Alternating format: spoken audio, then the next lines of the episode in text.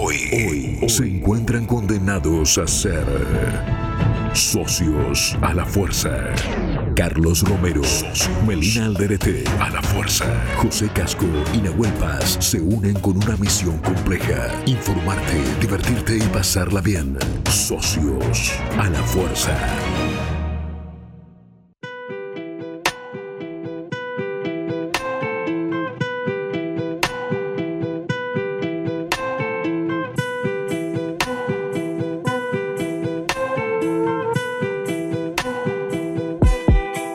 A ser? Es lo que hay, es lo que toca. Agua y ajo. No queda otra. El mundo es así. Todo no se puede.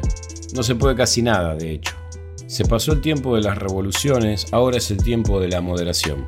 No hay plan B, lo hubo, pero ya no. De las dos pastillas, solo queda una. Una gran píldora gris que te llena el cerebro y te da una modorra crónica. Nos queda nostalgia a lo sumo, incluso nostalgia en pleno presente, nostalgia en tiempo real. ¿Qué otra cosa si no es la resignación? Un presente que ya se te fue antes de poder hacer nada con él. Un desayuno que se enfría en la taza. Un bostezo. Un largo suspiro. Pero la resignación puede ser también una especie de trascendencia. Un nirvana en los pasillos del supermercado. Quien nada espera, quien no puede decepcionarse ya, quien ha perdido toda esperanza de que baje la inflación, quizás, tal vez, quién sabe, esté listo para empezar de nuevo, resignado, pero resignificado, quién sabe, ¿no?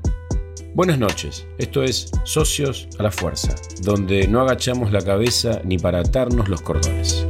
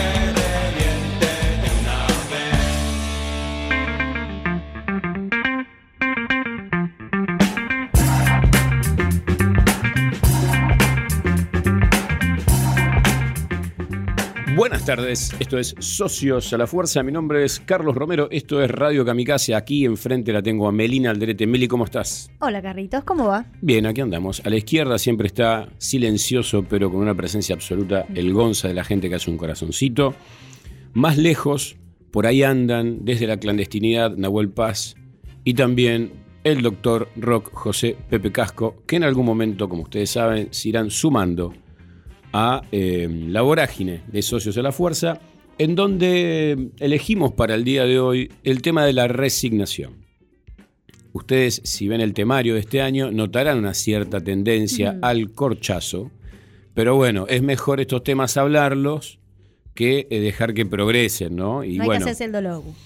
Claro, y al, y al meterlos en la dinámica de un programa de radio, de una charla con amigos y amigas, de un libro, de una peli, de alguna manera, lo estás exorcizando, ¿no? Estás haciendo algo con eso, en lugar de que eso haga algo con vos. Así que hoy vamos a hablar de la resignación desde distintos puntos de vista, ustedes ya saben.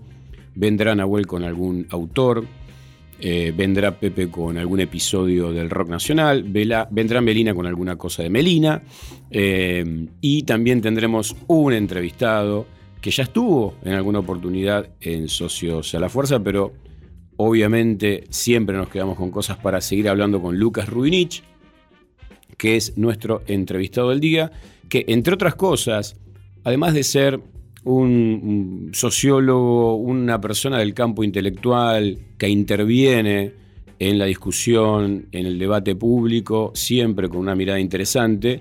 Hace poquito, Lucas Rubinich sacó un libro que se llama Contra el Homo Resignatus, por la editorial del siglo XXI, siete ensayos para reinventar la rebeldía política en un mundo invadido por el desencanto. Así que nos viene como anillo al dedo, no solo Lucas, sino también su libro. Vamos a estar hablando con él a eso de las 20.10 más o menos.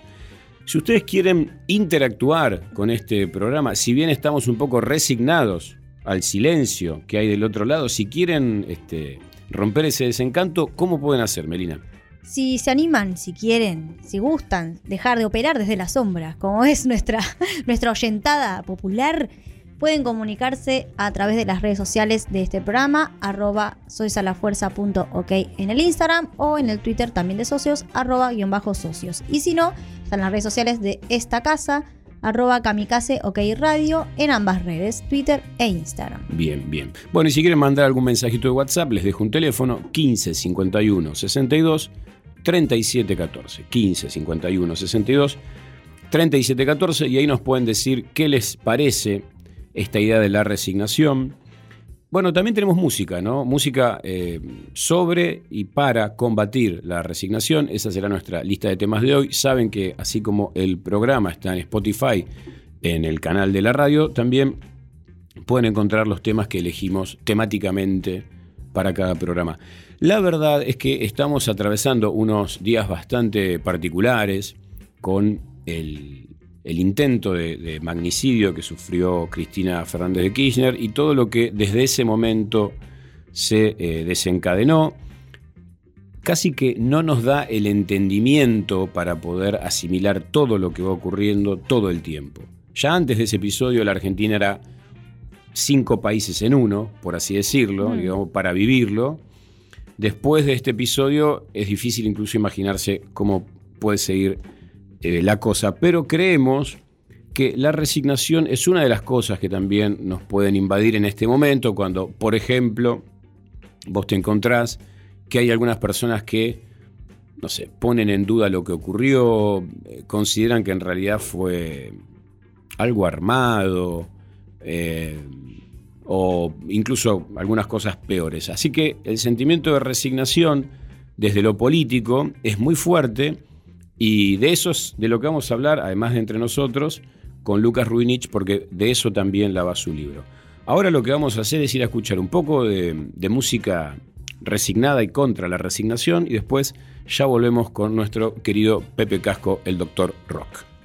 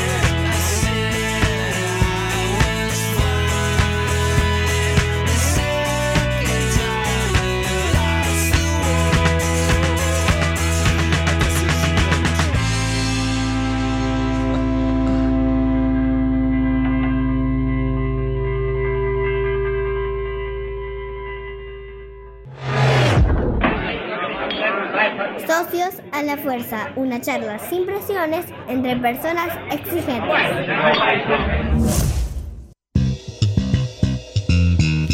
Bueno, mientras esperamos que el doctor Rock se integre a la mesa de Kamikaze, podemos también recordar que vamos a estar hablando primero, además de con Pepe Casco, que ya se va a sumar, luego estaremos hablando con nuestro querido Nahuel Paz, que Nahuel viene con un escritor sureño, norteamericano, o mejor dicho, estadounidense, muy poco conocido, eh, en la línea en la que Nahuel viene trayendo, aportando, digamos, este, autorías nuevas y, y libros interesantes, así que recomiendo no perdérselo.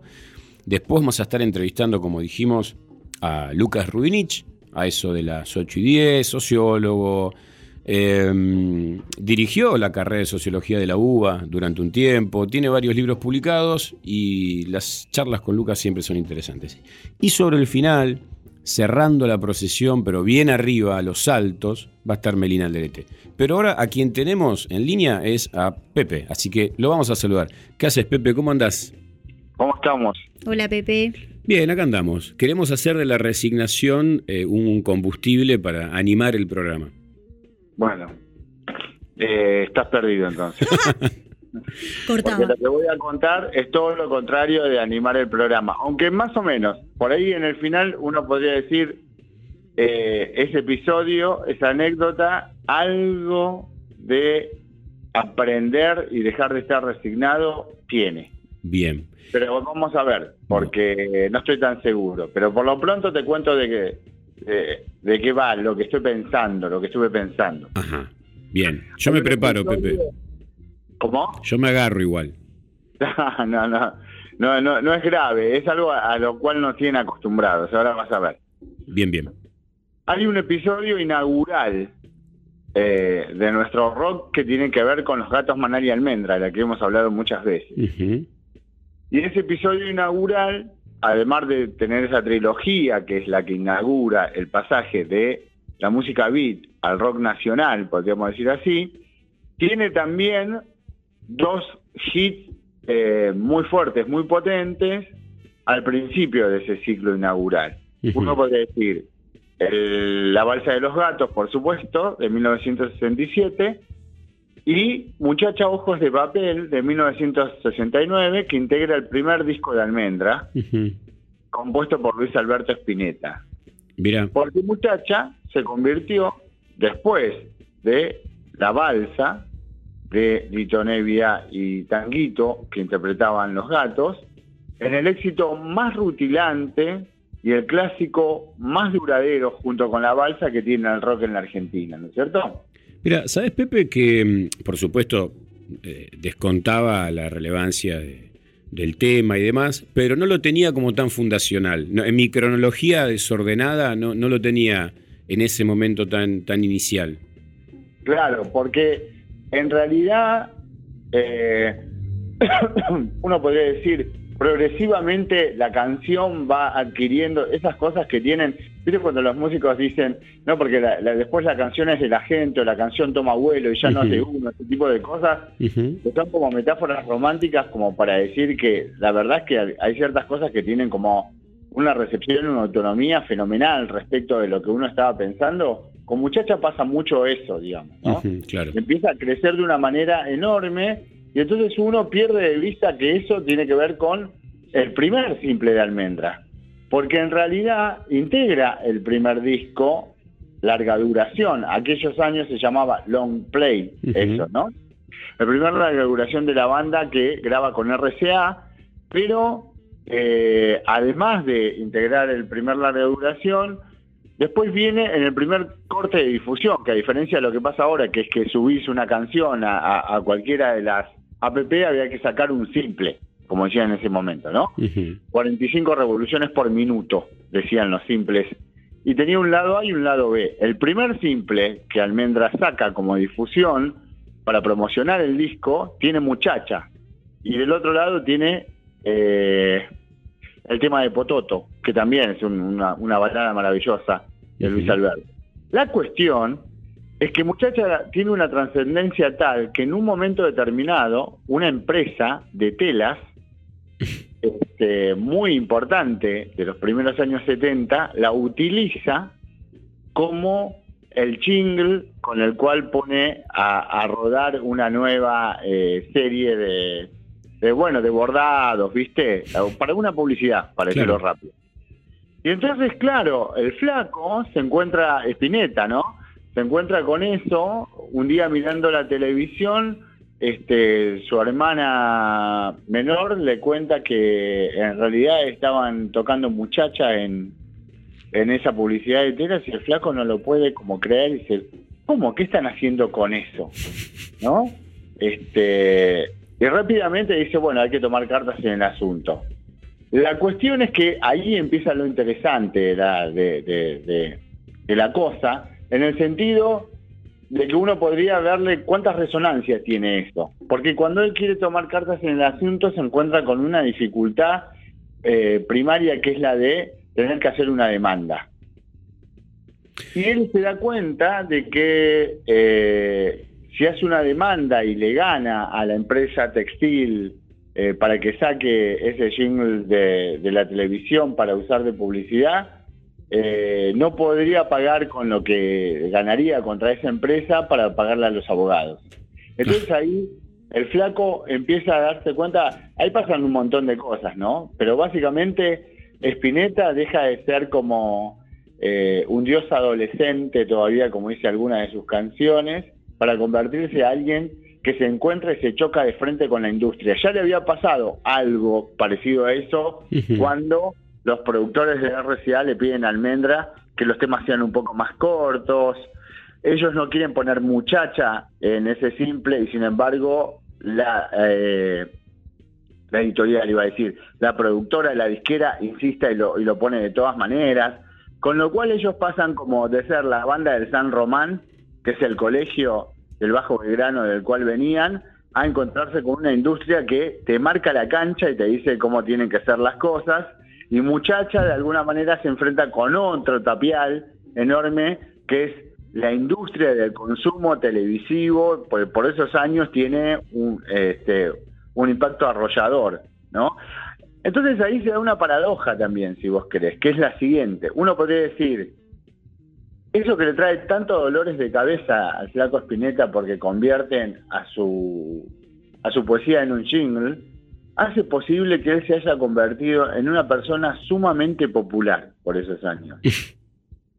Porque claro, Muchacha Ojos de Papel empieza a sonar después del de, jingle que todo el mundo ve mientras come, en el almuerzo y en la cena, empieza a sonar también en todas las radios, tanto es así que la gente llama para pedir la canción y preguntar cómo se llama la chica que canta esa cosa tan linda que se llama Muchacha Ojos de Papel.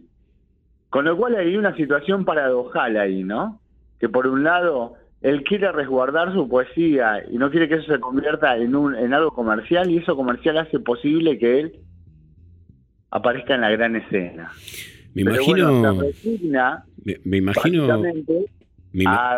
que eso pase porque eh, no tiene como costear un abogado para hacer una demanda.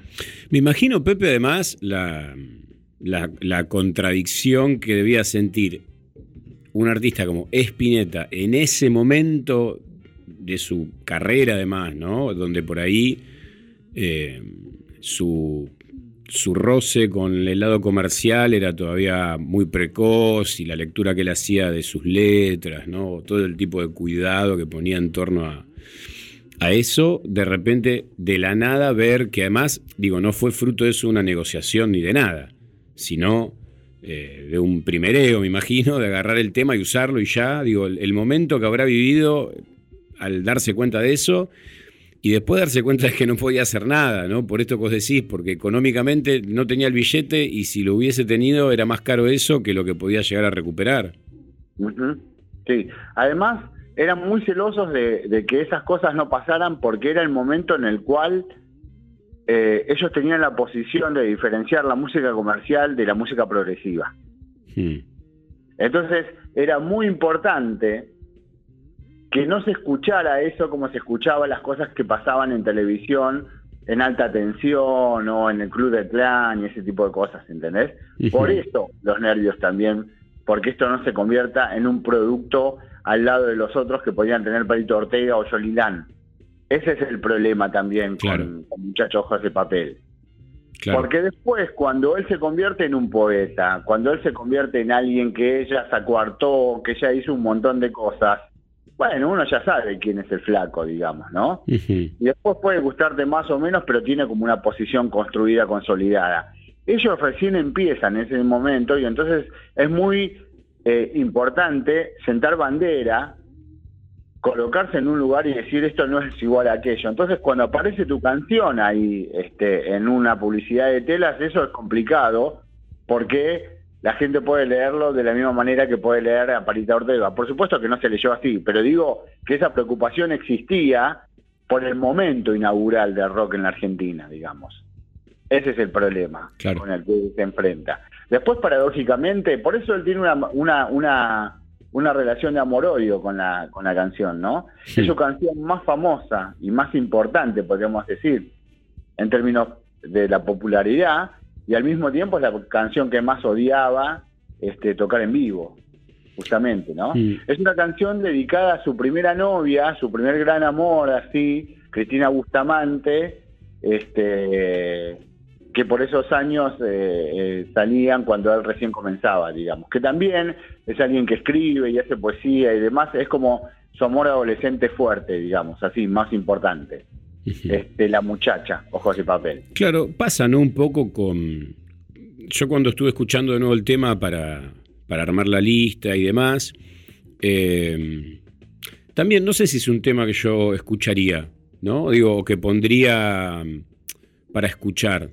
Eh, no sé, no, no sé qué te pasa a vos con el tema. Entiendo lo bueno que es el tema, la relevancia que tiene, pero es como que son esos temas que quizás de, de, tanto, de tanto escucharlos, uno un poco los empieza como a, eh, a dar por supuestos, ¿no? Y ya no necesita escucharlos para saberlos o, los presiente demasiado, digo. Eh, no sé, me imagino que para un artista debe ser todavía más fuerte eso porque te debes cansar de tocarlo.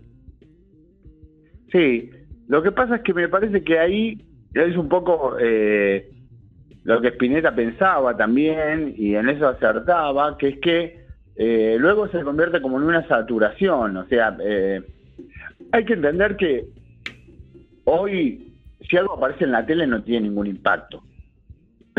Porque vías de comunicación hoy vos tenés dos millones de alternativas a la tele.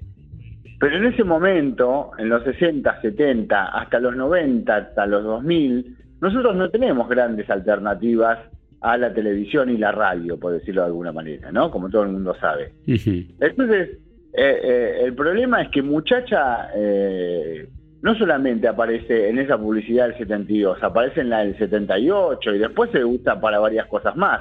Por supuesto que después cuando él pudo tomó el recaudo de que no le vuelva a pasar nunca más, ¿no es cierto? Pero lo que digo es, que aparece una saturación muy fenomenal y me parece que cuando vos decís lo que estás diciendo respecto de la canción es porque ya no podés acercarte con la frescura que se podía acercar el público de ese momento. Y eso tiene que ver con que pasaron 40 años, 50 años de una canción que ha sonado mucho más que Samba de mi Esperanza, ¿entendés? Claro. Y eso es el problema. Eh, eh, yo estoy seguro que, que, que se ha escuchado más muchacha de lo que se ha escuchado la balsa. Probablemente. No lo puedo probar. También hay una, hay una poesía distinta, ¿no? Eh, por ahí, eh, no sé, la balsa o, samba de mi esperanza, como vos decías recién, más allá de la diferencia de géneros, son temas que tienen, son un poco más abstractos, ¿no? En, digo, en todo caso, muchacha, eh, está, está dirigido a alguien, ¿no? Hay una, una personificación distinta y entonces por ahí eh, los sentidos, más allá de toda, la, de, toda la poesía que le mete que le mete el flaco, por supuesto, y todas las metáforas, que es, es, otro costal, ¿no? Digo, todas las interpretaciones de la canción. Más allá de eso, parecería eh, estar dentro de un universo un poquito más cerrado. Entonces, por ahí eso también contribuye a, agotar, digo, ¿no? Eh, en, términos históricos, estamos hablando de un tema que tiene un montón de años y que resistió un montón de cosas, ¿no? Pero eh, poniéndolo en esa categoría de, clásicos inoxidables, ¿no? Por así decirlo. Me parece que también condensa otra paradoja, muchacha, que es que es una canción que a él odia un montón, que tiene esas saturaciones de las que vos hablabas, y a la misma al mismo tiempo es la primera canción que a él lo convierte en un poeta. Claro. Porque uno podría decir, ah, vos que no te gusta Spinetta qué sé yo, escucha esto y fíjate las metáforas, fíjate ahí lo de pechos de miel, lo de ojos de papel y papá, papá, podríamos seguir toda la tarde. Pero no, es paradójico, porque él de alguna manera es su carta de presentación como el poeta del rock. Claro, y, y, te tenés que resignar. Te tenés que resignar, ¿no? Creo que a todos les debe pasar, a todos y a todas, que te tenés que resignar a que ese tema que a vos ya te tiene repodrido y que a veces es medio vergonzante, no es este caso, ¿no? Digo, yo no, no me parece que es un, un tema que tiene una, complejidad y una densidad que habla muy bien del flaco Spinetta, ¿no? O sea, pero hay otros artistas en cualquier registro que por ahí tienen una primera obra que fue reconocida y que ya no les gusta por ningún lado. Y se tienen que bancar que se la pidan, que toquen ese tema porque... porque sí, ¿viste? Y debe, debe ser jodido eso, ¿no? Que vos, por ejemplo, vas con tu nuevo disco y todo el mundo te dice, sí, sí, todo re lindo, los 12 temas nuevos estos que sacaste, pero toca ese por el que todos te venimos a ver. Claro, eso, eso pasa mucho cuando, cuando contratan bandas que, eh, que son ascendentes, que recién empieza o están en la mitad de su carrera, que el productor te dice, pero ustedes no se olviden de tocar eh, Mi novia se cayó en un pozo ciego. Claro. Ese tipo de cosas, ¿no? ¿Dónde va en la lista mi novia? Che, no estoy viendo en la lista, mi novia se cayó en un pozo ciego, se lo olvidaron, aparentemente. Claro, claro. Este, después lo pudieron sortear, pero le pasaba eso a los Kyla. Me acordé porque me acuerdo de Vicentico diciendo no sabíamos cómo hacer para dejar de tocar eso. Después, como apareció Matador, bueno, Matador ocupó ese lugar. Habría que preguntarle eso de qué les pasa con Matador, pero básicamente es, eh, es ese problema. Después eh, al flaco le pasó eso durante mucho tiempo. Después él adquirió un estatus tal que pueda decir, no, si vos me contratás a mí, yo te digo, yo soy el que arma la lista de temas. Pero para eso hay que bancársela, digamos, tener una posición como muy fuerte en, en la escena, digamos. Claro. ¿Sabés quién le encontró una vuelta? Porque, claro, el tiempo que lleva tocando y la cantidad de clásicos que tiene y lo que él fue cambiando, el que le encontró la vuelta, como tantas cosas, es el querido Bob Dylan, ¿no? Que en vivo en vivo toca algo que es imposible de, identificar con sus canciones. O sea, eh, los últimos shows, digo, último de los últimos, no sé, 30 años de Dylan, las versiones, versiona tanto sus canciones que ni siquiera las puedes tararear eh, en vivo. O sea, puede tocar todos los clásicos y así todo eh, no te das cuenta cuáles son, incluso. Pero bueno. Bueno, Pepe, escúchame, tenemos dos cosas. Tenemos ahora para escuchar Muchacha, ¿no? Eh, después de todo lo que dijimos, bueno, vamos a escuchar muchacha, vamos a intentar entrarle de otra manera, resignificarlo y demás. Y después también vamos a compartir por nuestras redes el querido anuncio eh, hecho en su momento con, con el hermoso tema del flaco y que tanto dolor de cabeza le trajo. ¿Te parece? ¿Sí? Bueno, te mandamos un abrazo, Pepe, vamos a escuchar al flaco entonces.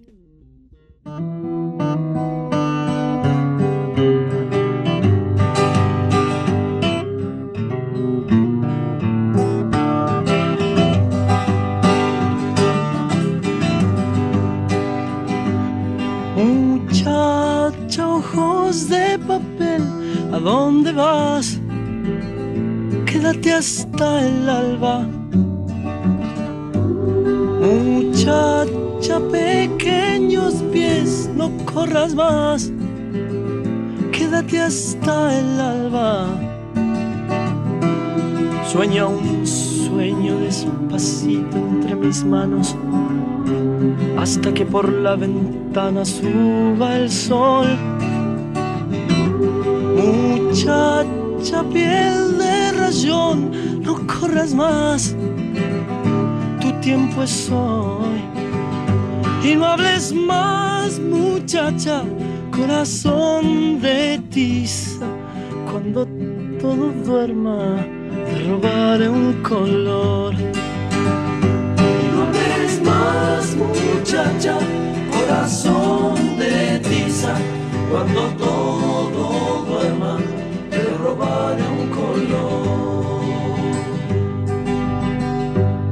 Muchacha voz de gorrión, ¿a dónde vas? Quédate hasta el día. Muchacha pechos de miel, no corras más. Quédate hasta el día. Duerme un yo entre tanto construiré un castillo con tu vientre hasta que el sol, muchacha, te haga reír hasta llorar, hasta llorar. Y no hables más, muchacha, corazón de tiza, cuando todo duerma te robaré. más muchacha, corazón de tiza, cuando todo duerma, te robaré un color. la la la la la la la la la la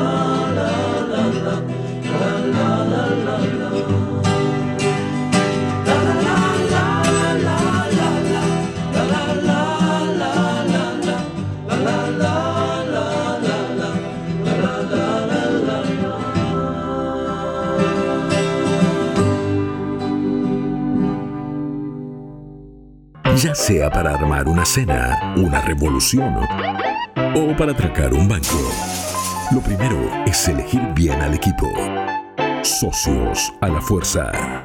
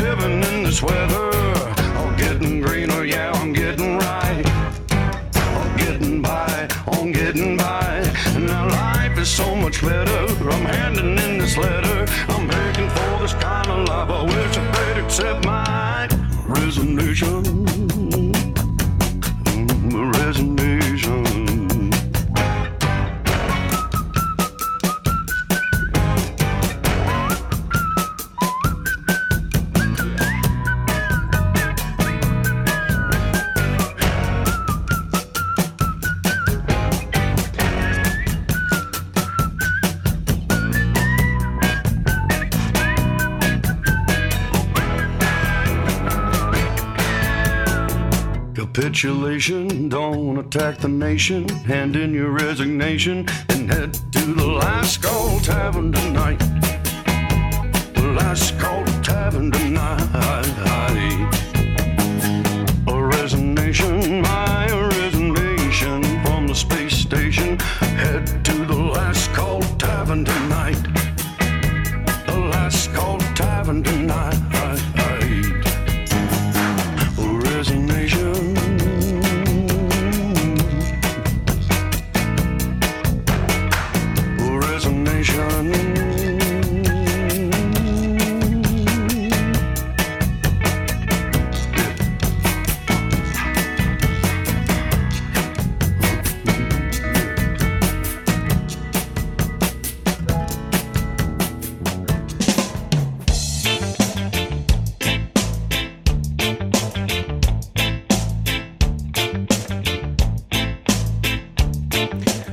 aquí estamos de regreso en Socios a la Fuerza. Acaban de escuchar cómo el pobre Flaco Spinetta tuvo que resignarse a que le chafaran uno de sus temas y lo usaran en una publicidad. Ahora vamos a cambiar un poco el enfoque, vamos a escuchar los cassettes que nos manda nuestro querido Nahuel Paz desde algún lugar de la República de la Boca con información eh, clasificada prácticamente, podríamos decir, encriptada acerca de literatura y resignación. En esta oportunidad hace un 2 por 1 Nahuel, porque además de contarnos acerca de un autor y de un cuento particularmente, también nos habla acerca de lo que podríamos llamar un movimiento en literatura. Así que escuchemos eh, a Nahuel en el primero de sus casetes. Gonza, querido, por favor. Buenas nochecitas, queridas y queridos oyentes de Radio Kamikaze. Esto es Nahuel Paz desde la clandestinidad forzada y resignada para socios a la fuerza.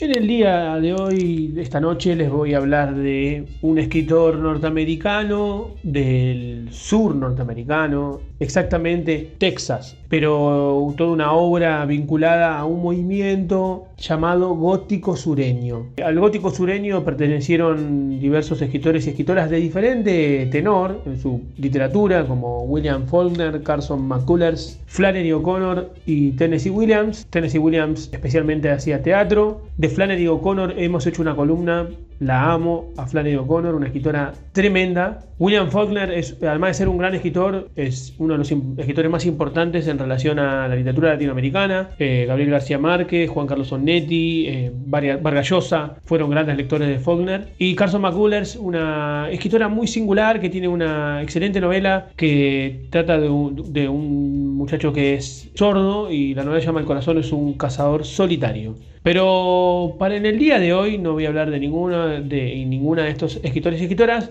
sino que les voy a traer a un escritor, como decía, de este movimiento, el gótico sureño, gótico norteamericano, llamado William Goshen. Bueno, ¿ustedes conocían a William Goshen? Yo no. No, yo tampoco, pero me, me, intrigó mucho esto del movimiento gótico sureño. Ahí yo ya compré, ¿viste? Claro, Tampoco bueno, a tenía ver. idea que existía una rama así tan, tan marcada, tan... Del gótico sureño yo algo sabía, pero ¿por qué? Porque hablé antes con Nahuel en otra oportunidad Ah, no, del eso tema. no vale. Bueno, de alguna manera en un tribunal te puedo decir que algo sabía. Y también conozco a muchos y muchas de las escritoras que él menciona, pero la verdad que a Goyen y, y de una forma, digamos, tan orgánica, toda esa literatura surgida del sur estadounidense, que la verdad que es un lugar interesante, eh, en donde hay una mezcla interesante de la cultura negra, de los pantanos, eh, y también expresiones artísticas que van por ese lado, la verdad que no lo tenía. Así que eh, sigamos escuchando a Nahuel, que ahora nos va a hablar puntualmente de- más del movimiento y más de el- este muchacho William Goshen. William Goyen es- fue especialmente un cuentista, un cuentista como dije norteamericano, que mm, publicó una serie de libros de cuentos con algunas historias que incluyen algo de lo, del movimiento del gótico. El gótico, recordemos, sería algo así como una narrativa oscura. Por ahí el- la novela gótica más importante es, es, eh, Frankenstein o el mo- moder- moderno Prometeo de Mary Shelley, que hay en Frankenstein o el moderno Prometeo, un, un doctor, el doctor Frankenstein, que crea una criatura que imita a Dios, digamos, al crear esa criatura y que esa criatura toma vida. El- la criatura no tiene nombre. El, el- nombre de Frankenstein atribuido a la, criatura está mal. Y justamente la cuestión de ese, no nombre es la búsqueda de la criatura porque eh, fue creada y no, no tiene maldad específicamente, sino que la maldad está puesta en, el- la mirada del otro, del- en la mirada de lo monstruoso. El gótico sureño, a diferencia de este gótico, también tiene algunas atmósferas sobrenaturales. repito, ¿no? el gótico sucede en castillos, en bosques, en páramos desolados. Y esa idea, en el gótico sureño, eh, esta, esta cuestión está más bien vinculada a plantaciones de algodón, pueblos alejados, una naturaleza eh, áspera, dura, que talla sobre los cuerpos Este gótico sureño además hay, aparecen elementos sobrenaturales, pero en general estos elementos sobrenaturales están más vinculados a describir unas cuestiones sociales. No en todos los escritores y escritoras del gótico sureño. Es decir, en Faulkner poco, nada de lo sobrenatural, más bien una narrativa, William Faulkner estoy diciendo, ¿no es cierto? Repito, es vinculada a, a una narrativa más realista, vinculado al sur, aunque hay un páramo inventado por él. Él inventa un lugar y ahí transcurre toda la cuestión del sur, pero después de la guerra de secesión y los problemas que deja eso, obviamente los disturbios raciales. Carson McCullers es más una escritora eh, cosmopolita, de ciudades, y la, cuestión de la ciudad que va creciendo en el sur y, las personas que están en, esas ciudades y siguen siendo, estando solitarias, sin vínculos y etcétera. Eh, estamos hablando de una novela, eh, de McCullers, publicada hace mil millones de años, o sea, no es que estamos hablando de esta época sino de una novela que, en la que aparece esta cuestión de, lo solitario en 1940, cuando empiezan las ciudades. En el caso de Flannery O'Connor, hay algo ahí eh, eh, más bien en, que transcurre sobre la espera, qué se espera de las personas y qué terminan siendo en pequeños pueblitos. En ese sentido es más parecido, es la más parecida a William Goshen, al autor del que estoy hablando hoy. Goshen es especialmente cuentista. ¿Por qué lo tomamos en relación a la resignación? ¿no? Porque hay algo ahí en su literatura que responde un poco a la literatura del sur, en general de este gótico sureño, pero que hoy lo presentamos en Goyen, que, eh, que, tiene como característica esencial una especie de resignación, acompañar una resignación.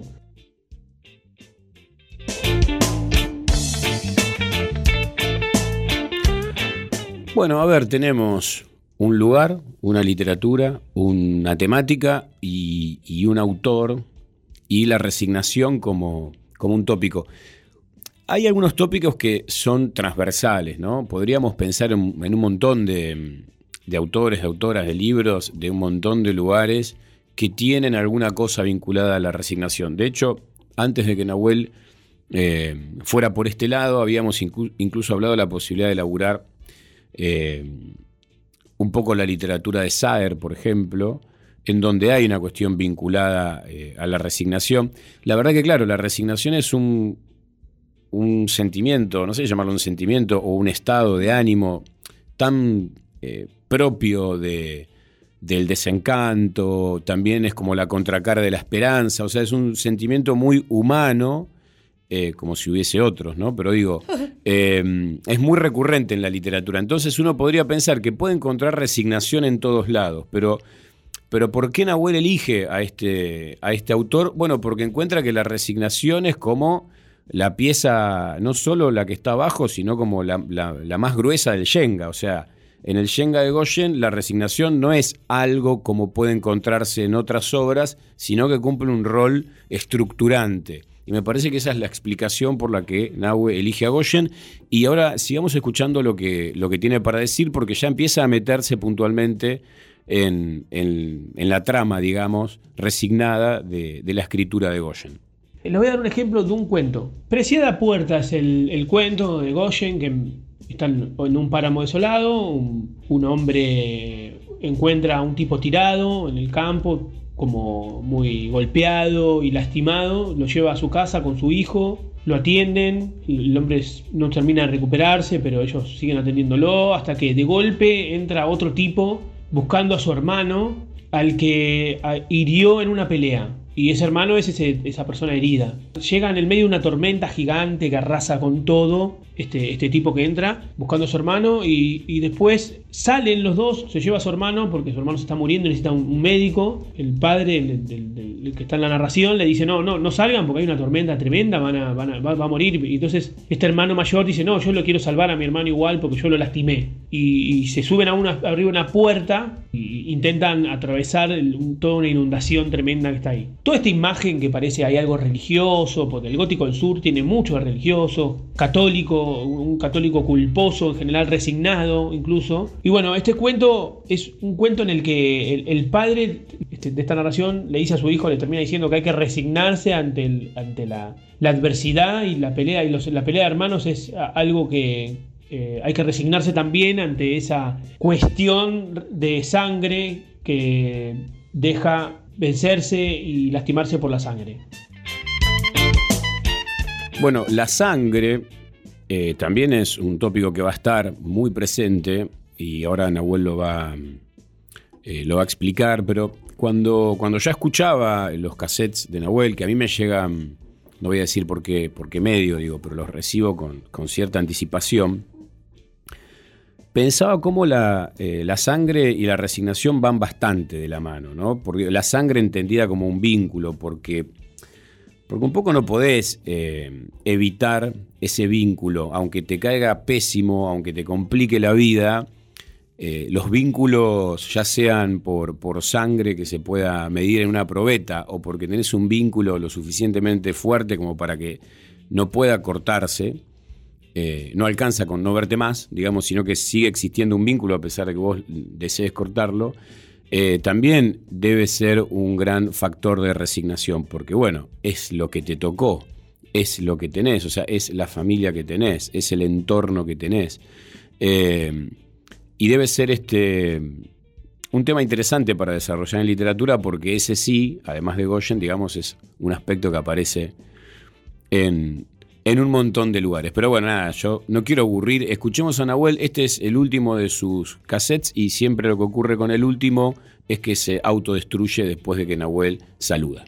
En Goyen hay una cuestión muy vinculada a los crímenes de sangre en sus cuentos. Crímenes de sangre en el sentido de que hay sangre, hay muerte y hay relaciones familiares y muy cercanas. Eh, generalmente miserables, generalmente eh, abusos intrafamiliares, o sea, un mundo como el nuestro, lamentablemente. Pero en esa cuestión de la, sangre analizada, eh, lo que hay es una resignación final, como una canción de The Cure en, en, la que aparecería esto de, bueno, esto es lo que hay, todo es horrible, pero una resignación que dice, bueno, un día bebí, estuve contento, algo en ese sentido. En la mayoría de los cuentos, de hecho hay cuentos que llaman lazos de sangre, cuerpo de sangre, la, cuestión de la sangre y de la familia y de las relaciones intrafamiliares y con los vecinos y las vecinas, siempre tienen un sentido en Goyen de turbiedad, de suciedad resignada. Como había dicho, puede ser que esto tenga una cuestión de un fondo religioso. Hay que a veces que separar al autor de la obra, ¿no? Pero en este caso hay algo para decir interesante que Oyen en algún momento tuvo una especie de delirio místico en el que... Delirio místico, eh, yo estoy usando esa palabra no de manera despectiva, este concepto, sino como idea de algo que, que, Goyen creía que le pasó y que no estoy juzgando si eso le pasó efectivamente, porque para un creyente puede haberle pasado y para un no creyente no, o si es un delirio místico en el sentido de este segundo, de que no es un delirio con, en sentido negativo. En lo más mínimo, estoy diciendo que en un momento él llamó a un delirio místico que eh, se encontró con Jesús en un sueño y que Jesús lo había abrazado. A partir de ese, de ese hecho, él eh, entra en Alcohólicos Anónimos y se rescata, tenía un, alcoholismo grave como los otros escritores y las escritoras del sur. Parece que en el sur, el, el, gótico del sur está muy relacionado también con la bebida. Entonces, ante eso, su narrativa tiene un pequeño vuelco al final de su obra en la que empieza a explorar nuevos caminos de la resignación, siempre en un tono que no es nunca ni po positivo. Es una re re resignación negativa, una resignación con tristeza. Así que, queridos oyentes y queridas oyentes de Socios de la Fuerza, les recomiendo fuertemente William Goyen. Hay una linda edición de la compañía Naviera con traducción y notas de Esther Cross y además un precio muy barato de los cuentos de William Goyen, nuestro escritor recomendado. Abrazo. Toda la puta vida igual, toda la puta vida igual, toda la puta vida igual, toda la puta vida igual, toda la puta vida igual, toda la puta vida igual, toda la puta vida igual, toda la puta vida igual, toda la puta vida igual, toda la puta vida igual, toda la puta vida igual, toda la vida.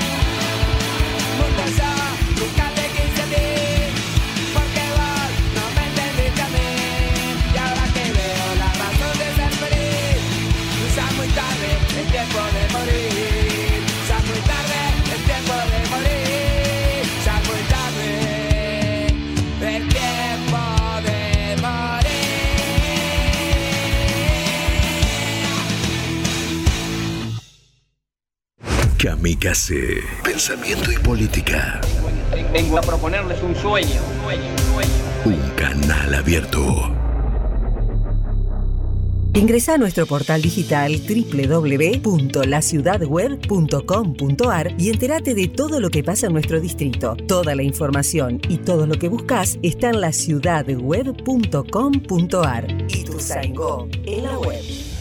En Kamikaze, la información está en primera dosis. De lunes a viernes, de 10 a 13. Juanma Alarcón hace primera dosis. Una inyección de información conurbana. Explota Kamikaze. Rock y conurbano. Cinco Esquinas, productora audiovisual. Cinco Esquinas, productora audiovisual. Productora audiovisual.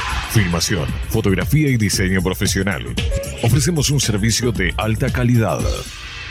15 años, bodas y todo tipo de eventos. Todo tipo de eventos. Transmisiones streaming. Realizamos transmisiones streaming en calidad HD, con equipamiento de última generación y con un personal altamente capacitado.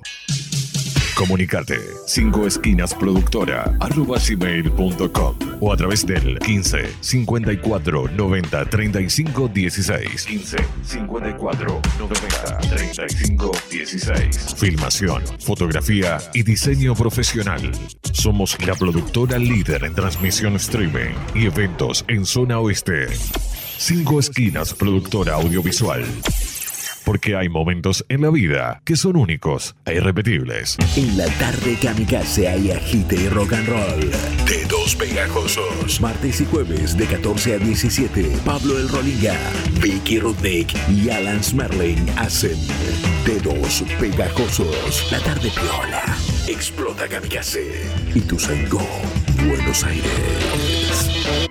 Kamikaze. Rock y conurbano.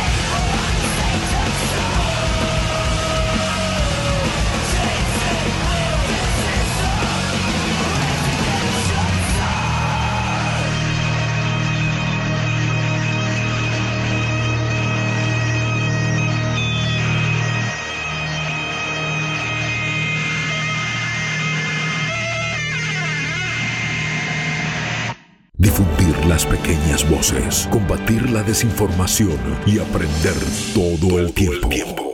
Esas son las fuerzas que nos unen. Hasta las 21. Socios a la fuerza. Bueno, aquí estamos de regreso en Socios a la Fuerza. Es el momento de la entrevista en este programa. Como hemos dicho, vamos a entrevistar a Lucas Ruinich. Lucas es sociólogo de la UBA, se especializa en lo que podríamos llamar sociología de la cultura, dirigió la carrera de sociología de la Universidad de Buenos Aires durante cuatro periodos, dirigió la revista Apuntes de Investigación durante 20 años de existencia que tuvo esa publicación, actualmente es profesor titular eh, de Sociología en la UBA, también es investigador del Instituto Gino Germani. Eh, se lo puede encontrar en aulas de aquí y del extranjero, dictando clase. Dirige la revista Siete Ensayos, revista latinoamericana de Sociología, Cultura y Política, y se puede encontrar eh, en internet esa revista que recomiendo. Y bueno, acaba de publicar un libro hace poquito nomás, por siglo XXI, como habíamos dicho, que se llama Contra el Homo Resignatus, siete ensayos para reinventar la rebeldía política en un mundo invadido por el desencanto. Lucas, ¿cómo estás? Carlos Romero y Melina Alderete te saludan aquí desde Socios a la Fuerza. ¿Qué tal, Carlos, Melina? Un gusto estar con ustedes. No, por favor. Lucas, gracias. Gracias por, por hacerte un ratito para charlar, Lucas. Em, yo te quería preguntar primero qué, em, qué, qué, es esto del Homo Resignatus para quienes todavía no leyeron tu libro, que yo recomiendo largamente, digo, pero ¿cómo, cómo caracterizarías a este Homo Resignatus? Bueno, esto tiene que ver con un proceso eh, de apaciguamiento de miradas que eh, tenían la idea de conformar sociedades inclusivas.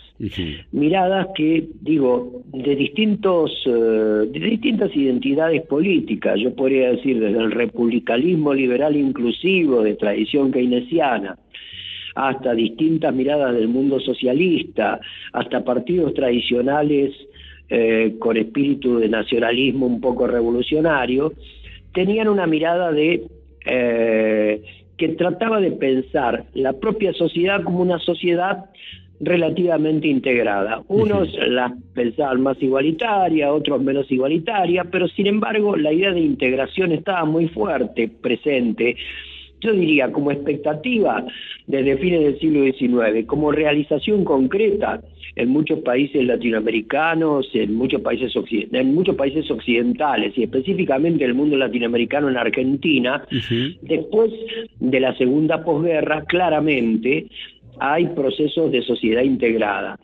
Y lo que yo me preguntaba era, ¿por qué? Los partidos tradicionales que tienen en sus mitos fundacionales una idea de integración, tanto el radicalismo como el peronismo en el caso argentino. Eh, ¿Por qué el mundo de la cultura y el mundo universitario, por supuesto, no en términos generales, pero sí como un clima predominante, ha este, incorporado eh, la idea que se resume en una frase de Margaret Thatcher que dice no hay alternativa y que este mundo que llegó, el mundo del capital financiero, el mundo de la que produce verdaderos franjas de poblaciones desechables, el mundo de la extrema desigualdad y del abandono de grupos este, no considerados productivos para este mundo que básicamente no está basado en la producción sino en la especulación. Bueno, ¿qué pasa? Que eh, hay, eh, eh, y es visible en los grandes partidos, en muchos sectores del mundo intelectual, una idea de apaciguamiento que dice, bueno, no se puede hacer nada, por distintos motivos. Los que celebran el, el nuevo clima levantan la bandera y dicen el futuro ya llegó. Pero yo me pregunto por los otros, y los otros son muy extensos porque van desde los partidos tradicionales con perspectivas inclusivas hasta las miradas un poco más este, propositivas en relación a la igualdad. Bueno, eso está ocurriendo efectivamente. Todo el mundo cree, en el mundo de la política, los que tienen tradiciones inclusivas, que no hay alternativa, que no dan las relaciones de fuerza y que no se puede hacer nada. Y sobre todo es ejemplificador en un país como Argentina, que habiendo tenido un proceso de integración extraordinario, complejo pero extraordinario, hoy tiene casi el 50% de pobreza. Y los sectores más progresistas del mundo eh, político de la Argentina piensan que no hay alternativa. Eso es el homo resignatus. Lucas, ¿y, ¿y qué es lo que pasó para digo, para, llegar a un estado de situación como ese. Por supuesto no te estoy pidiendo una, reconstrucción de toda esa complejidad, pero evidentemente, así como en algún momento parecía que, con determinadas herramientas políticas, generando determinados tipos de representación y alcanzando consensos y demás, se podían conseguir, eh, y efectivamente se consiguieron muchas cosas, eh, ¿Cuál es la variable que hace que ese sentido común pase de, no sé, de la expectativa o incluso a veces del deber ser, ¿no? De lo político a la resignación. Ah, bueno, hay que negociar y vas, vas a sentarte en una mesa de negociación en la que sabes que vas a salir perdiendo. ¿Qué, es lo que ocurrió? Eh, me imagino, ¿qué derrotas hemos vivido para, para llegar a leer así el mundo? Yo creo que la palabra que vos mencionaste, derrota, es fundamental en, este, en esta descripción. Porque lo que hay que decir es que es un proceso general a nivel internacional, donde producto de la caída del muro, pero con una presencia anterior, tiene un clima predominante la cultura del capital financiero, que luego de la caída del muro se transforma en la cultura eh, de manera predominante de manera arrolladora. Y yo digo, en el caso específico de América Latina, la cuestión es más dramática todavía, porque a este proceso debemos sumarle eh, la experiencia de derrota de las expectativas de cambio más radical que existieron en toda América Latina en la década del 60 y que fueron derrotas trágicas porque eh, dejaron, eh, dejaron miedo, dejaron sensibilidades asustadas con absoluta razón en el Cono Sur, en Guatemala, en El Salvador, en diversos países de América Latina, la represión a los movimientos diversos que tuvieron expectativas de cambio fuerte fue una represión este, cruenta, eh, agresiva y que dejó este, situaciones de decidido terror dramático. Entonces, en esta situación es que eh, sobreviven, se reinventan las democracias, se reinventan las democracias presas de esa historia y de la caída del muro de Berlín luego. Entonces, con esa historia de derrota de la expectativa de cambio, con la experiencia del muro de Berlín que reorganiza estructuralmente el mundo. Acá ya se había reorganizado, comenzó a reorganizado estructuralmente con las derrotas de las perspectivas de cambio. Esa derrota internacional promueve que los diagnósticos realistas eh, digan que efectivamente no hay alternativa. Ahora bien, la política, como política exclusivamente defensiva, es realmente poco productiva, porque las políticas siempre tienen que tener una mirada de invención. Ahora, la, política que ataca los tomatazos es una política que irremediablemente va a dejar en la lona a sus representados, aquellos que la tradición le dicen que tienen que ser sus representados. Bueno, estamos hablando con, Lucas Rubinich. Lucas, eh, una de las preguntas que atraviesa eh, los, ensayos que componen tu libro es qué posibilidades hay de, convivencia entre eh, una democracia inclusiva, que a mí me pareció muy importante esa adjetivación, ¿no? Em, ¿qué, posibilidades de convivencia, digo, hay entre una democracia inclusiva y la cultura del capital financiero? Em, ¿en, qué estás viendo vos hoy esa tensión entre estos dos eh, polos, digamos? ¿no? Una la democracia como la entendemos como algo que debería ser beneficioso para las mayorías y una cultura del capital financiero que cada vez es más beneficiosa para eh, minorías más concentradas.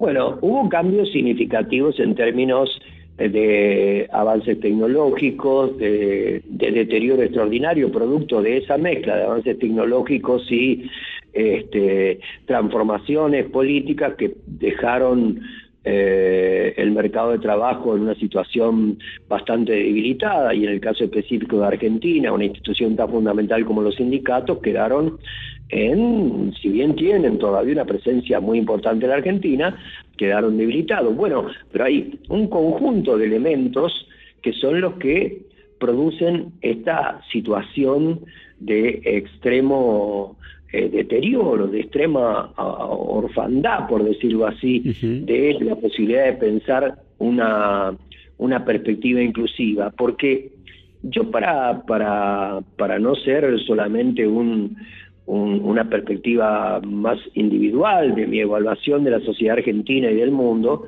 yo citaba un conjunto de autores relevantes de la teoría social contemporánea que tuvieron esa misma preocupación, sobre todo gente de la vieja generación, ¿eh?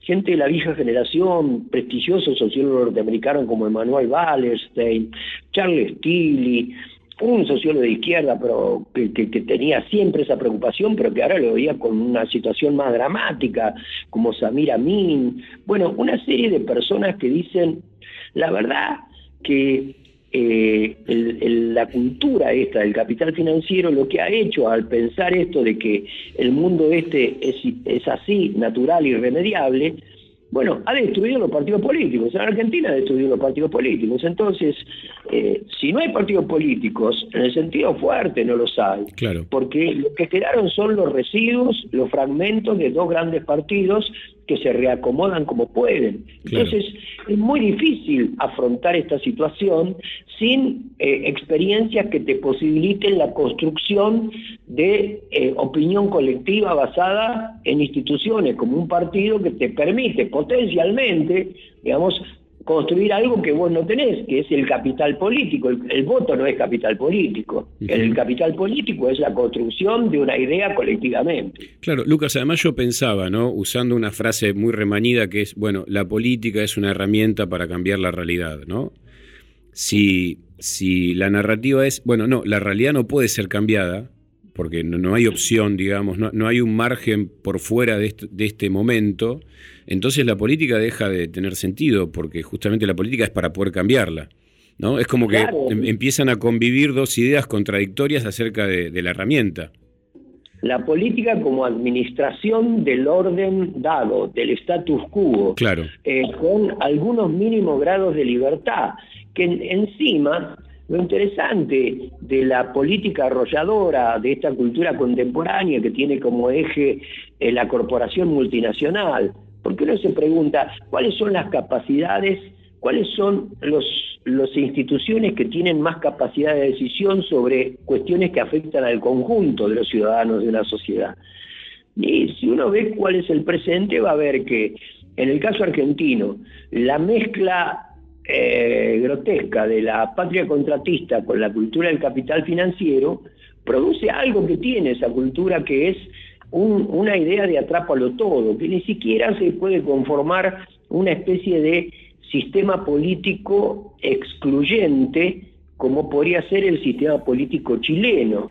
Eh, porque la desconfianza en algunas tradiciones que en algún otro momento tuvieron una perspectiva integradora, por más que esas tradiciones no puedan hacer nada y estén integradas y crean efectivamente, como decís vos, que, piensan que no se puede hacer nada, lo cual anulan la política, acá la cuestión es la, apuesta de esas miradas eh, de la cultura predominante por no dejar ni un centímetro de eh, posibilidad potencial de reconstitución de tradiciones que tengan eh, la mirada sobre una sociedad inclusiva. ¿Cómo, cómo digamos, qué, te pasó desde esta perspectiva que vos eh, venís exponiendo, pero que se cristaliza, digamos, en este último libro? ¿Qué te pasó respecto de los episodios que eh, de estos últimos días del intento de magnicidio contra, contra la vicepresidenta y eh, las formas en que eso fue tomado por eh, los sectores de la sociedad que justamente no estarían tan del lado de una democracia inclusiva. Es muy complicado porque es un hecho trágico, sin lugar a dudas que podría haber sido más trágico, pero es un hecho trágico de por sí. Y, y este hecho trágico se mete en una cultura banalizadora en general, porque eh, al, al- al- al perder identidad política, eh, los partidos se banalizan. Porque si uno ve los debates políticos, eh, previo a este hecho que, que pudo haber sido una gran tragedia, si uno ve los debates políticos, son debates políticos realmente degradados al extremo. Aún en las figuras más relevantes, la cuestión de eh, el debate sobre la persona de uno, la persona del otro, la descalificación personal, uno se pregunta, alguien que tenga un papel relevante dentro de la política argentina está diciendo algo sobre la posibilidad de inclusión de una población que es un 30%, que está prácticamente afuera del mapa, una posibilidad que no sea solamente repartir mejores fideos, sino una posibilidad de inclusión. No, nadie dice nada sobre eso y la mayoría, siempre hay excepciones, por supuesto, que rescatamos, pero la mayoría este, se, se detiene en discusiones que realmente son absolutamente triviales en lo que tiene en relación a los problemas estructurales de la sociedad. Eso banaliza todo y también se va a banalizar este hecho trágico como se está banalizando, porque la misma lógica lleva al descalificador y al descalificado a entrar en esa lógica, que es una lógica un tanto perversa, en vez de hacer un análisis más complejo acerca de la producción de estas situaciones que generan eh, eh, singularidades como la que ocurrió el otro día. Ujú. Sabes que me- una de las cosas que, que también vi con recurrencia en, en el libro Lucas era, por un lado, el tema de eh, la tradición, la impronta igualitaria que tiene, eh, en el caso puntual de la Argentina, digamos, el pueblo argentino y su historia, y cómo eso puede ser algo donde ir a buscar, ¿no? Eh, no digo soluciones, pero sí donde ir a buscar, no sé, potencia, densidad, empuje, ¿no? Y, y por otra parte, la insistencia con la que vos mencionás la necesidad de espacios deliberativos. Claro. Que, digo, uno los dice así, espacios deliberativos, y alguien que nos está escuchando, digo, que está escuchando, estamos hablando con, con el sociólogo Lucas Rubinich, alguien que nos está escuchando dice, bueno, pero esos espacios existen, ¿no? Están las instituciones deliberativas de, de la República y demás. Yo sé que vos te referís a otro tipo de espacios y, me, me interesa por ahí que, que expliques en qué estás pensando y por qué le das esa centralidad eh, en tu lectura. Yo estoy pensando específicamente en algo que no es muy abstracto, porque tampoco quiero decir deliberativo en un sentido ideal.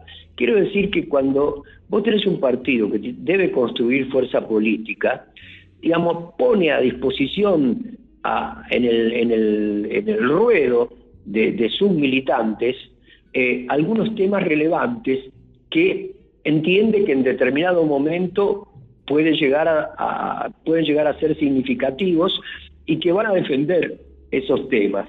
Yo te digo un ejemplo, por ejemplo, digo, si, eh, si el partido político funcionara como debe funcionar y eh, hubiese una preocupación relevante por la cuestión de qué hacer con el litio en la Argentina, eh, si hubiese un programa, si hubiese espacios de deliberación en cada uno de los partidos, los partidos que tienen una perspectiva inclusiva podrían haber comenzado a discutir estas cosas hace 3, 4 años, o 5 años, o 6 años, digamos, en cada uno de sus locales, discutir, charlar con las personas para que las personas, cuando de pronto aparezca una ley que dice, eh, bueno, de pronto nosotros queremos nacionalizar el litio, bueno, y si eso no tiene un colchón de deliberación previa, de construcción, de una sensibilidad que no se puede hacer solamente en términos mediáticos. Los partidos se acostumbraron a que todas las disputas políticas son disputas superestructurales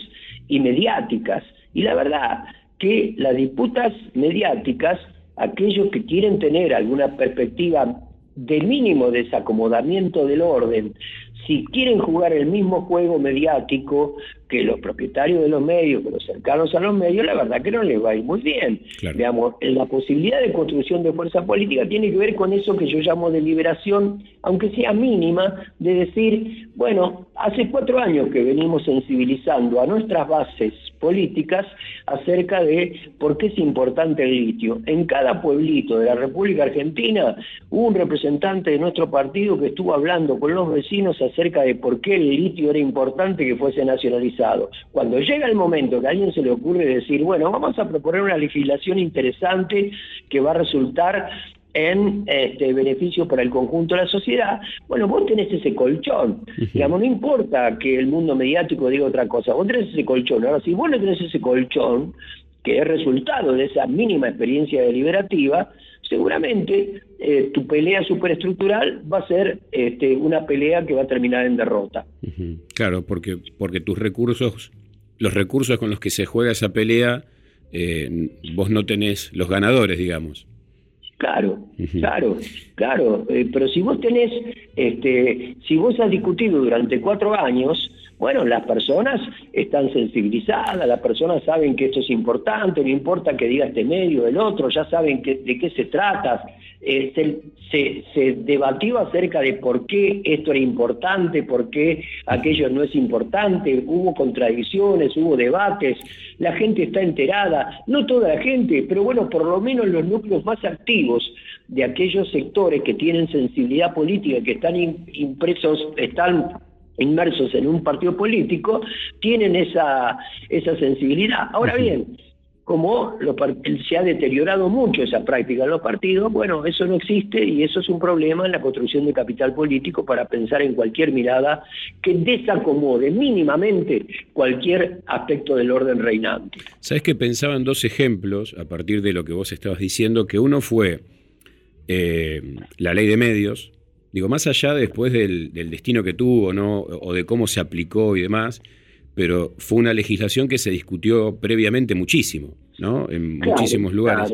Y también algo similar pasó más cercano en el tiempo con la ley de interrupción voluntaria del embarazo, ¿no? Que incluso tuvo muchas derrotas legislativas en, su trayectoria. La ley de interrupción voluntaria del embarazo tuvo una cosa más fuerte todavía que la ley de medios, que, que tuvo, tuvo carnadura social muy fuerte. Claro. Entonces, eh, tuvo eh, efervescencia social, tuvo lucha, yo te diría, esa es una lucha que tiene décadas. Claro. Es una lucha que en la que fueron protagónicos los movimientos de mujeres.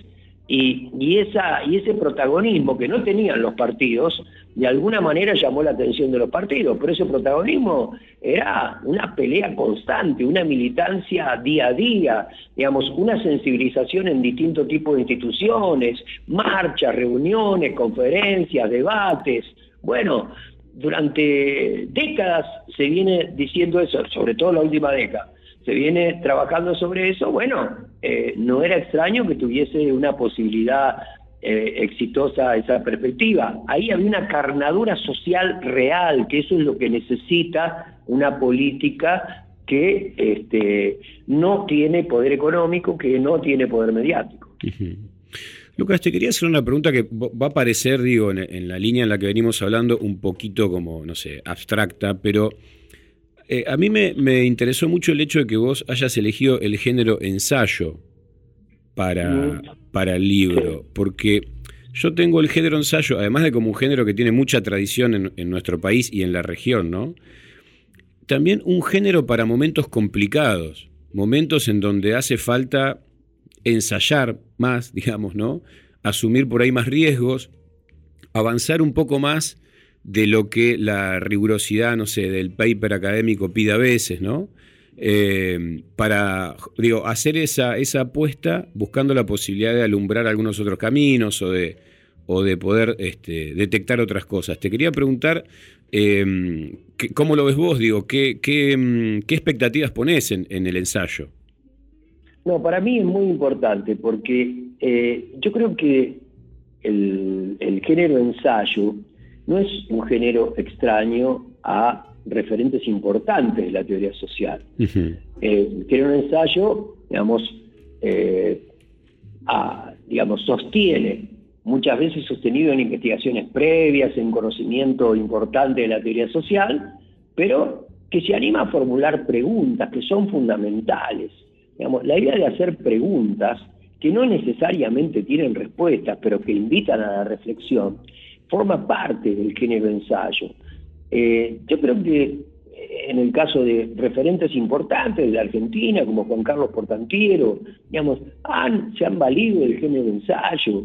Este, la verdad que eh, uno diría, hay referencias empíricas, siempre las hay, por supuesto, pero está muy bien tu evaluación. En momentos críticos, la posibilidad del ensayo da mayor libertad, eh, sin perder la rigurosidad. Pero te digo, la, pregunta mía, la, perspectiva mía era, ¿cómo, ¿cómo le doy vuelta a estas preguntas en un contexto de difícil apreciación porque predomina un sentido común del no hay alternativa?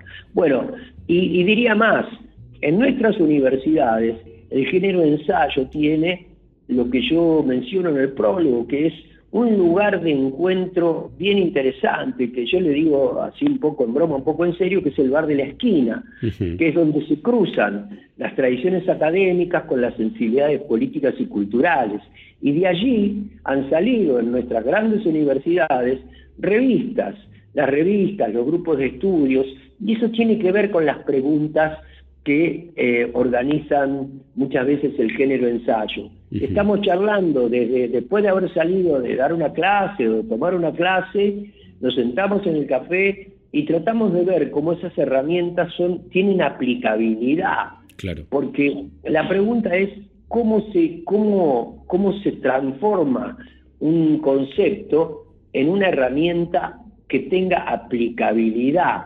Esa es la pregunta fundamental de de la sociología. Y bueno, lo que uno intenta hacer en el ensayo es ver, ir jugando a ver cómo uno puede ir pensando una situación tan compleja como la del presente, con un sentido común que ha invadido hasta el propio campo académico. Entonces es necesario dar vueltas sobre preguntas significativas. Eso el ensayo lo posibilita. Bueno, Lucas, te, te agradecemos muchísimo eh, la charla. La verdad, el compartir estas preguntas y respuestas con vos es un placer para, para nosotros acá. Esperamos que también a quienes nos, estuvieran escuchando les, les haya pasado lo mismo. Recomendamos la lectura de tu libro, ya saben, siglo XXI, contra el Homo Resignatus. Eh, van a encontrar un montón de pistas también para seguir pensando, porque son, como decía Lucas, ensayos y eso también le permite a cada quien poner un poco de su experiencia en la lectura. Así que lo recomendamos mucho, te mandamos un gran abrazo y gracias, Lucas. Bueno, gracias a ustedes, Carlos. Es realmente un placer estar allí. Hablábamos con Lucas Rubinich, sociólogo, una vastísima experiencia puesta al servicio de pensar este momento que nos, que nos viene pasando hace largo. Eh, pueden leer el libro de Lucas, pueden también buscar otros artículos que él publica, también las revistas que dirige y demás. Él, como tantos otros intelectuales y tantas otras intelectuales de nuestro país, pueden hacer un aporte en estos momentos en donde por ahí algunos otros actores políticos parecen un poco más eh, desbordados, digamos, ¿no? Por la situación que también estaba describiendo Lucas recién, pero claramente se necesita de estos actores. Se necesita de esos espacios deliberativos donde el pueblo, la ciudadanía, las personas puedan decir lo que tienen para decir y también se necesita actores políticos que puedan interpretarlos más allá de, como comentaba recién Lucas Rubinich, las reglas de juego, ¿no? De, por ejemplo, lo mediático. Bueno, seguimos en socios, no se vayan, que ya viene Melina Alderete.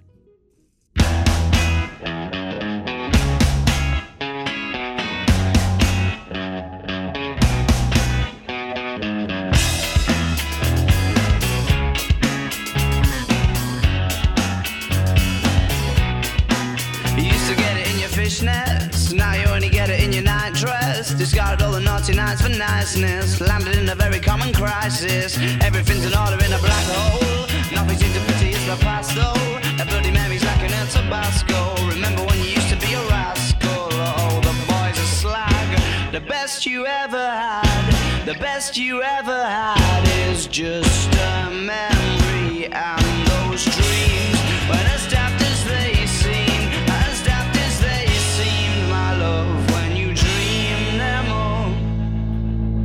Flicking through a little book of sex tips. Remember when the bars were all electric? And now when she told she's gonna get it, I'm guessing that she'd rather just forget it. Clinging to not getting sentimental. Said she wasn't going, but she went still. Like a gentleman to be gentle. Was it a double or a betting pencil? Oh, the boys are slag. The best you ever had. The best you ever had is just a memory. And those dreams, when as daft as they seem, as daft as they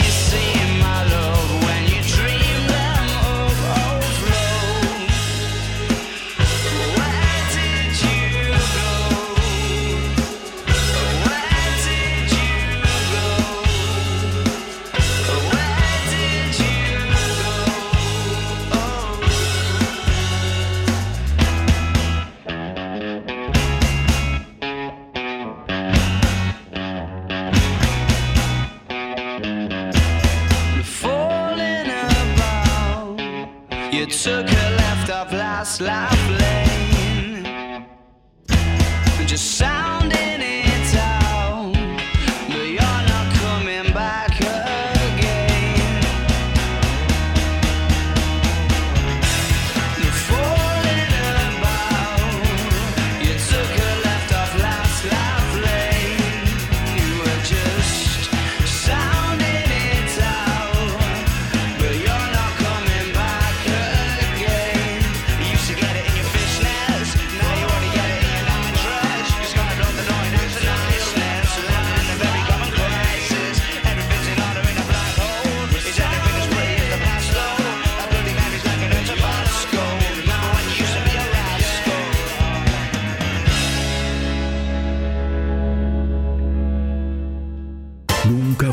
los brazos y para atrás, ni para tomar impulso.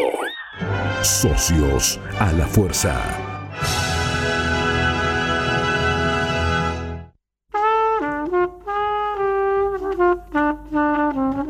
Seguimos aquí en Socios a la Fuerza. Ya pasaron Pepe Casco, Nahuel Paz, Lucas Rubinich, hace segundos nomás.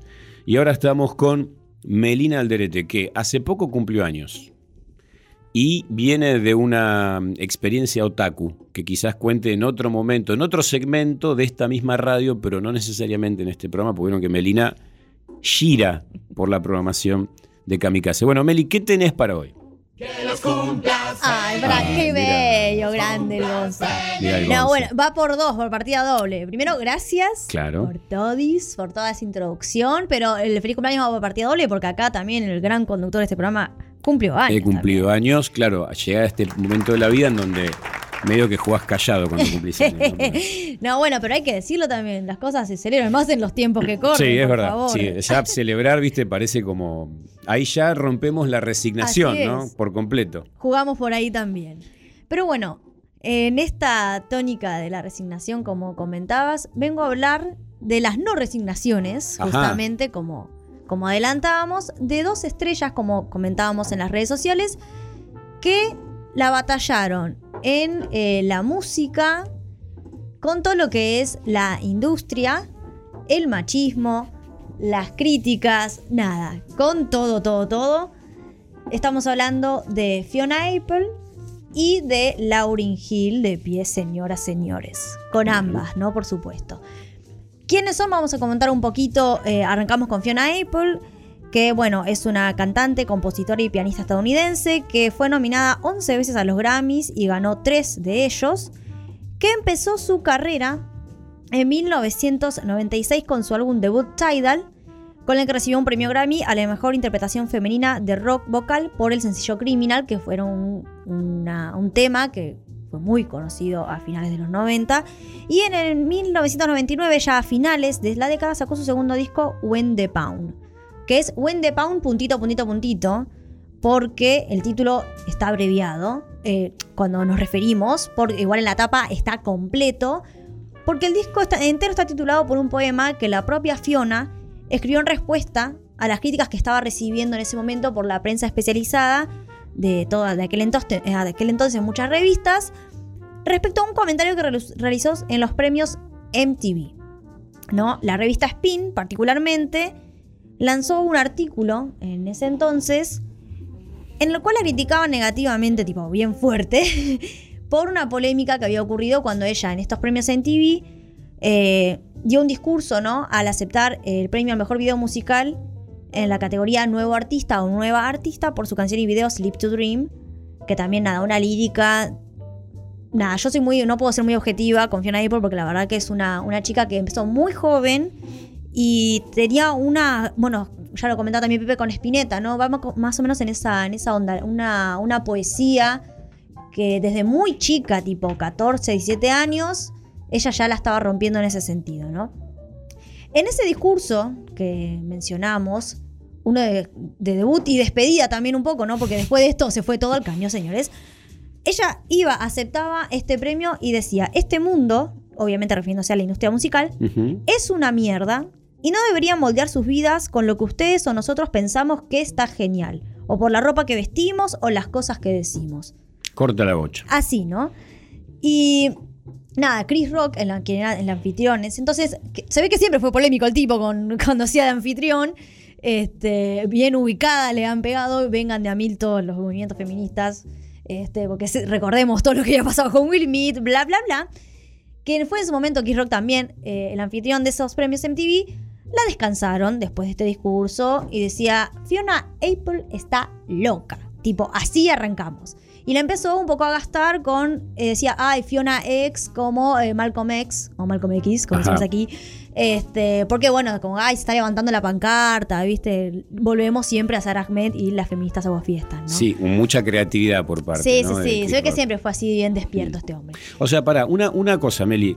Estamos hablando de una, una artista que logró reconocimiento y logró éxito, y sin embargo no se resigna, digamos, a, a encajar en ese papel. Porque por ahí uno podría decir, bueno, te tenés que resignar para conseguir el éxito. Pero ella ya tenía el éxito. O sea que su. Y ni bien arrancó, porque esto fue con su álbum debut, eh, fue eh, Tidal en el 96 un montón, cuando recibe eh, este premio es con, después de su segundo álbum. Y la chabona, como decís, estaba en la cima. O sea, de ella todo. podría haber dicho, che, gracias, eh, no sé, no a la violencia, Mm. eh, no a la discriminación, viste, como eh, esos mensajes. Políticamente correcto. Claro, que son mensajes en donde todo es, es por la positiva, pero no señalás a nadie que sea responsable Tal de la cual. situación. Es interesante eso, porque normalmente uno dice, bueno, vos te tenés que resignar a las reglas de juego para, para obtener éxito, pero acá la resignación que ella no quiere aceptar es a- al, al paquete completo, digamos, ¿no? A lo que viene con ese supuesto reconocimiento. Porque ella, bueno, como decíamos, es una artista con todas las letras. Recomiendo mucho que las vayan a escuchar. H. Ah. Este, recomiendo mucho que la vayan a escuchar y que presten una especial atención a sus letras. eh, porque decía, tiene una poética muy interesante. Pero claro, no quiere jugar con esos términos en los que lo plantean, ¿no? Eh, y bueno, este discurso que mencionábamos recién fue, bueno, fue recibido con silbidos, aplausos, lo que fue en, en la ceremonia en sí, pero después los medios, la prensa la destrozaron Sí, sí, la absolutamente. Así es. Pero bueno, ella se, se, digamos, toma la, la posta cuando saca su segundo disco, como decíamos, que se llama When the Pound, puntito, puntito, puntito, porque está todo, eso decíamos, retomemos, todo un poema que ella escribió en respuesta a todas las críticas, porque después de eso fue todo en picada, o sea, todas las críticas empezaron a llover, a llover, a llover después de este discurso. Y un poco similar a lo que contaba ya hace un tiempo Pepe, que había pasado con Zainid O'Connor, cuando Claro. rompe la foto del Papa, ¿no? Poníamos a hacer un paralelismo ahí. Tengo acá el poemita, lo leemos así en un pin, traducido por supuesto. Dice, cuando el peón golpea los conflictos, piensa como un rey. Lo que sabe, lo lanza con golpes. Cuando va a la pelea, él ganará todo antes de entrar al ring. No hay cuerpo para golpear cuando tu mente es tu poder.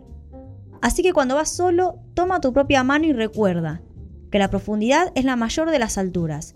Y si sabes dónde estás parado, entonces sabes dónde aterrizar. Y si te caes, no importará, porque sabrás que estás en lo correcto. Todo eso está en la tapa del disco. Es un poema de ella. Es un poema escrito por ella, por supuesto. Pero bueno, en respuesta, ¿no? En su segundo álbum, a todas estas críticas que ella recibía, ¿no? Eh, además, contexto, cuando fue a poner, eh, a dar este discurso en los premios MTV, recogió directamente el galardón de las manos de Elton John, con una gran figura también. Le ganó en esta categoría de mejor artista nueva a Jamiroquai y en lo que fue el fenómeno en su momento de los hermanos Hanson. ¿no? Y este discurso que molestó un poco al gremio, a la gente del gremio de la música, eh, empezó directamente eh, citando a la escritora y activista por los derechos civiles Maya Angelou. Y nada, empezó ahí a despotricar como, como te digo. Y ella, co- como, como vos decías, con Tidal era la joven promesa este, de todo lo que era la industria y rechazó hacer esto que se esperaba de, de ella, de ser, bueno, más que nada lo, cuando sos mujer en una industria que, como todos sabemos, muy eh, con mucha presencia de los hombres, un poco tenés eh, esto de, bueno, tenés que seguir ciertas reglas. Obviamente para los varones también hay, pero eh, nada. Para donde sos mujer hay muchas más presiones. Este, Sí, además, digo, por una cuestión, te diría hasta que la- las reglas a los hombres se las ponen los hombres y las reglas a las mujeres se las ponen los hombres. oh, qué casualidad. es decir, las mujeres no ponen muchas reglas, sino que las tienen que seguir, salvo que vos seas como Fiona, ¿no? Claro.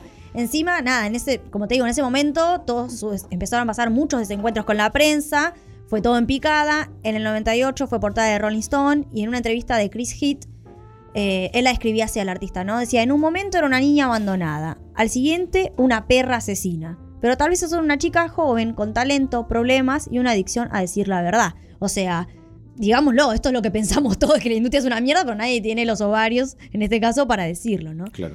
Y eh, con él, eh, con este periodista, ella habló mucho de su infancia, de y de los problemas mentales que ella tenía, porque ella fue diagnosticada este, con trastorno obsesivo compulsivo.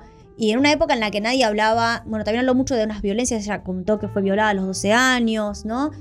En un momento en el que no era el movimiento Me Too, ¿no? Que, que sacudió a Hollywood también y a todas las industrias. Y nada, fue una. Y tampoco hablaba mucho de eh, los, los padecimientos mentales. Entonces ahí empezó a verse a Fiona más que como una artista, dice ella misma, como la santa patrona de las enfermedades mentales. Y eso como que la, la sacó aún más del eje de ser una artista, una creadora. Entonces, nada, es como que hay que lidiar con todo, con lo que, con las reglas que te pone y también con las etiquetas que te empiezan a poner cuando vos empezás a levantar ciertas voces. Y algo similar le pasó a Lauryn Hill, ¿no? Recordemos, cantante, rapera, actriz, productora discográfica también estadounidense, que fue galardonada ocho veces con el premio Grammy y fue miembro de la gran banda de Fugees. eh, antes de pensar su carrera en solitario, que fue así, como se escucha el chasquido, súper fugaz, pero no por eso eh, menos reconocida, ¿no? Eh, ella, bueno, está su la super canción Killing Me Softly, que hizo también con, con de, de Fugees, el cover de Roberta Flack. Pero después de esto, ella tuvo dos álbumes con The Fugees. Y después pasó, como decíamos, a su carrera en solitario, con el álbum The Miseducation of Lauryn Hill, que fue su álbum debut, lanzado en el 98, que literalmente sacudió a los premios eh, Grammy después de haber sido nominado a 11 categorías y ganó 5 de ellas, incluyendo la del el álbum del año, ¿no? Bastante. Un montón. Eh, pero bueno, el, el título también de. Digamos, es un, un álbum tranquilito. Ya, bueno, las letras de nuevo, vayan a escuchar Lauryn Hill, presten atención a sus letras. Pero ya desde el título y desde la portada, ya Lauryn te empezaba a dar ciertos mensajes, ¿no? El título de Miss Education of Lauryn eh, Hill hace referencia al libro, al libro de Carter G. Woodson, The Miss Education of the Negro, o sea, el de negro. Y la portada del álbum hace referencia a Burning de The Wailers, ¿no? O sea, ella la tiene como referentes de la, de la comunidad y de los de artistas eh, afros que se hacen presentes en este, en este álbum debut. Pero bueno, a los 23 años Lauryn Hill ya era básicamente multimillonaria. Tenía toda la plata que había que, lo que juntado nos ha con... pasado a tantos, ¿no? Obvio, por supuesto. Yo cumplí 25, ya soy remil rica. Eh, ya era multimillonaria por todo lo que había cosechado con The Fugees. Empezaba también a hacerlo también por su propia cuenta con The Miss Education. Y en apenas dos años se había convertido en una de las grandes estrellas del hip hop. Su nombre aparecía en los créditos de muchas de las canciones. Y The Miss Education of Lauryn Hill había vendido 10 millones eh, de copias y había sido certificado con el diamante, ¿no? Con el vendido diamante. Poco después de su gran boom, todos pensarían de nuevo lo que había pasado un poco con Fiona, que se esperaba que pase con Fiona, de bueno, que siga, que continúe, que siga llenándose guita. Y Lauryn se retiró. Porque se sentía insatisfecha con la industria musical y también con la presión eh, de la fama, ¿no? Pero eh, se centró mucho también en el cuidado de sus seis hijos, cinco de ellos junto a Rohan Miley, eh, Marley, perdón, el hijo de Bob Marley. Eh, en The Miss Education hay un, tema dedicado a, uno de sus hijos, To Zion se llama, en el que habla un poco de, de todo esto. Y aunque The Miss Education of Lauryn Hill sigue siendo el único álbum de estudio de ella, en el 2002 grabó un MTV Unplugged en el que también contaba, vayan a verlo, también está el video en YouTube, eh, en el que contaba un poco de por qué, la verdad, me fui, me- nadie me encuentra, vivo en una especie de ostracismo, ¿no? Eh, estas son mis razones y la desentrañaba ahí en un, en un mano a mano con Lauryn Hill, ¿no? Tenía ella con micrófono a guitarra cantando y hablando directamente con el público. Y desde ese momento, ella fue muy crítica con la industria de la música y lo que una eh, mujer re- negra representaba en todo este contexto, ¿no? Como te digo, procuró no hacer muchas apariciones públicas, dejó de hacer entrevistas, incluso de escuchar música y de ver la tele, decía ella, ¿no? Y se dedicó mucho a explorar eh, otras vías artísticas, eh, se hizo dramaturga, eh, componió, eh, componió, componió. ya estamos muy trabados hasta ahora. Es la edad, Meli, es la edad. Es la edad, es claro, todo el- el trajín de la Nikon, es todo. No, pero hizo muchos temas, eh, muchos poemas que no fueron temas, pero que empezó a juntar toda una buena cantidad de, de poemarios. Hasta incluso eh, diseñó ropa y, bueno, guiones de teatro de acuerdo a esta profesión. Y, como decimos, ¿cómo puede ser posible de que una mujer haya hecho un solo álbum y haya hecho la historia que, que realizó? Porque decíamos, es considerada una de las mejores raperas de todos los tiempos. Sí, Con un también- solo álbum. Sí, ahí también seguramente eh, Pepe, por ejemplo, te, te podría decir que claramente las elecciones que ella tomó fueron construyendo también una especie de mito, ¿no? Una especie de leyenda en torno a ella, porque hay que tener para agarrar y retirarte del éxito y de la fama, ¿no? O sea, nosotros lo decimos muy fácil porque claramente no nos estamos no retirando. hemos hecho nada. Claro, ¿no? Como- tenemos de qué retirarnos. como dice Evaristo Páramo, dice, bueno, vos no te vendés porque nadie te quiere comprar, ¿no? Entonces, bueno, pero en este caso estamos hablando de alguien, nada, súper exitosa por donde lo mires y de repente dice, che, me, me voy, me corro, Me o sea, de este salgo de acá. Pero bueno, también hizo historia cuando eh, este álbum, el único, fue nominado a 10 premios, como, como decíamos. Y acá no es, una- es un dato no menor, que fue la primera mujer que recibía tantas nominaciones en una noche. Y encima una mujer negra. Se imagina cómo a estar la gente, los blancos, de los hombres blancos heterosexuales de los Grammy, estaban como, oh Dios, no. Con los sombreros. Claro. Y en el 2015, mirá el tiempo que ha pasado, ¿no? O sea, pará. El álbum fue incorporado a la Biblioteca del Congreso de Estados Unidos, formando parte del registro de grabaciones nacionales. Y nada, demostrando que era un ícono de, la cultura estadounidense, porque la verdad que eso, eso es lo que fue. Y este álbum tenía colaboraciones con grandes artistas como Carlos Santana, ¿no? O sea, no era que empezaba de chiquita, no es yo grabando en mi casa con el celular un álbum debut, era como con mucho peso. Está construido como una, en una charla, en un- va cortando un tema y se escucha una charla de, de ella con otros en los que hablan, no sé, alguna vez se han enamorado y va pasa a un tema, ¿no? Entonces se, se genera todo un, un clima muy intimista en el que vos te sentís un poco parte, yo cada vez que lo escucho, de toda esa, de esa reunión como Mirá. entre amigues, ¿no? Mirá, o sea, ella tenía una- un, un estilo particular Sí, entonces sí, de hacer música. Bueno, genial. Entonces, lo bueno de esto es que se puede escuchar ahora mismo, termina Socios y se pueden eh, poner a escuchar a Fiona Apple, que es un hermoso apellido, ¿no? Que se llama, que Sí. se llama Fiona Manzana. y también a Lauryn Hill. De hecho, a, a Fiona, si quieren, la podemos escuchar ahora mismo. ¿Cómo Vamos no? a escuchar un tema de Fiona y volvemos y nos despedimos a lo grande.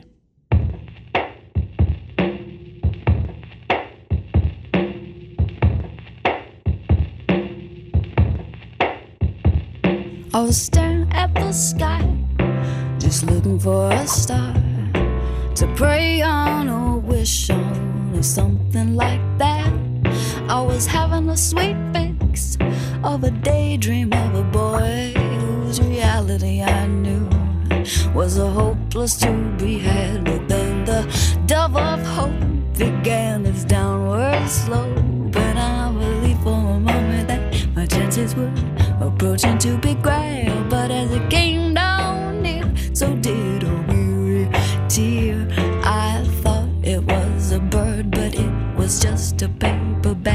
Hunger hurts, and I want want 'em so bad. Oh, it kills, cause I know I'm a messy, don't wanna clean up.